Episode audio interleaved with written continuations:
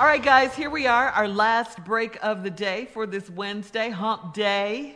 Do we Go have to the get lady's uh, speech that she gave? Yes. Oh, Cat Dog has it ready for you, Steve. Play it, and then I, will- I have some comments. Good evening, board members. My name is Melanie Moore. I am the parent of a third and fourth grader in District 2, and I'm grateful for the opportunity to speak with you this evening. The issue I would like to address is the need for equitable education in all areas. But first, I'd like to share a little something personal. I struggle with depression. I have for many years. I've gone to counselors throughout the years, and one of the first things they ask me is tell me about your family of origin. Tell me about your past. What happened to you in your past that is causing the current trauma and pain that you're feeling? In the same way, our country cannot begin to heal until we deal with the pain, trauma, and hurt from our past. We must teach our children the truth about the past and then show them how to be the change we wish to see in the world. We can help them connect the dots from the awful events of the past to the current issues that face our country so that real change can happen.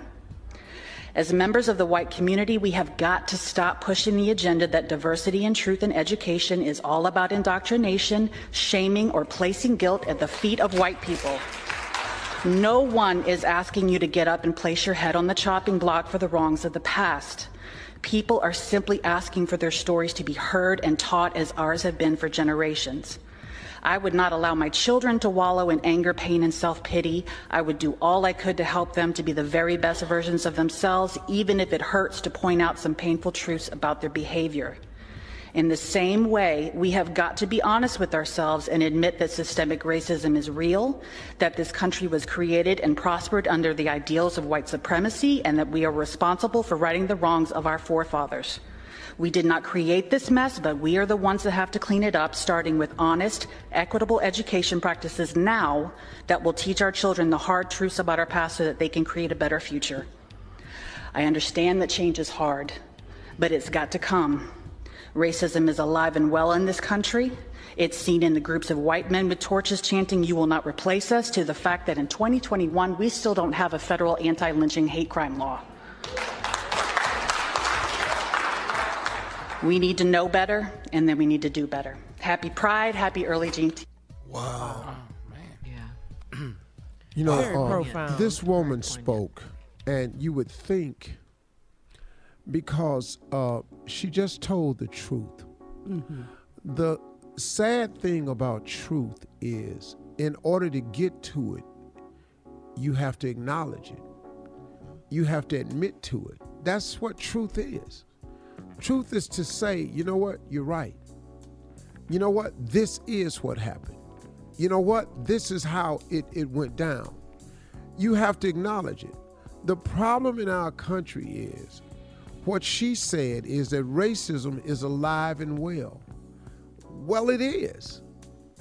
And the biggest problem with racism is the people who are racist are the ones who are trying to provide us the definition of racism. When clearly you don't know. Or maybe you do know, and you're trying to shuffle it and hide it under the rugs. The same way you're trying to remove slavery from the history books. Because you think if you shuffle it under the rug, it didn't happen. It that's not how it works. And the lady said it eloquently we deserve to have our stories told, no matter what the scab that you got to pick off in the open sore that it leaves.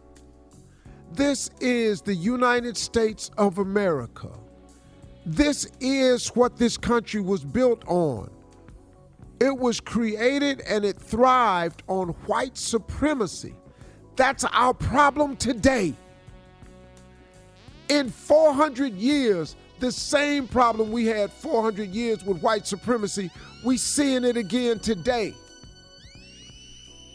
It done moved over to the police department. It found its way to the White House. It's alive and well in the Senate.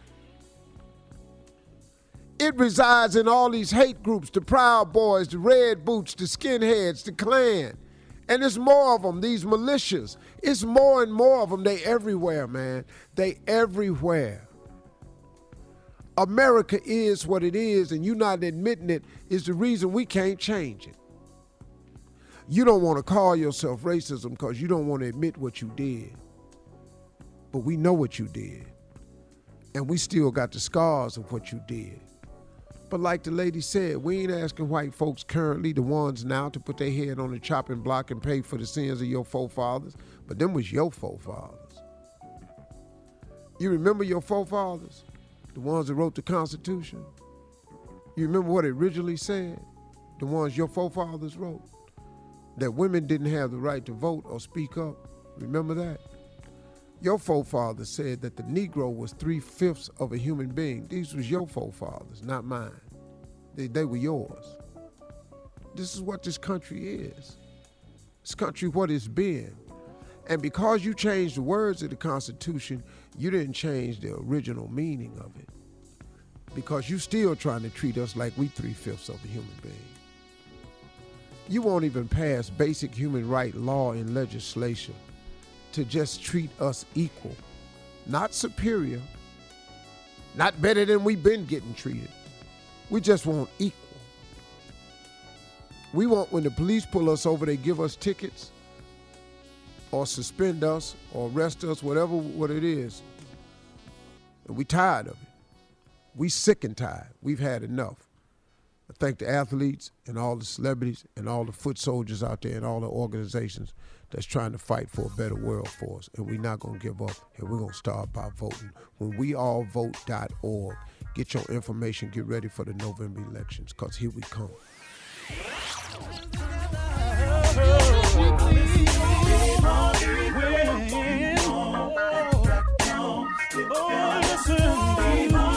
For all Steve Harvey contests, no purchase necessary, void where prohibited. Participants must be legal U.S. residents at least 18 years old unless otherwise stated. For complete contest rules, visit SteveHarveyFM.com. You're listening to the Steve Harvey Morning Show.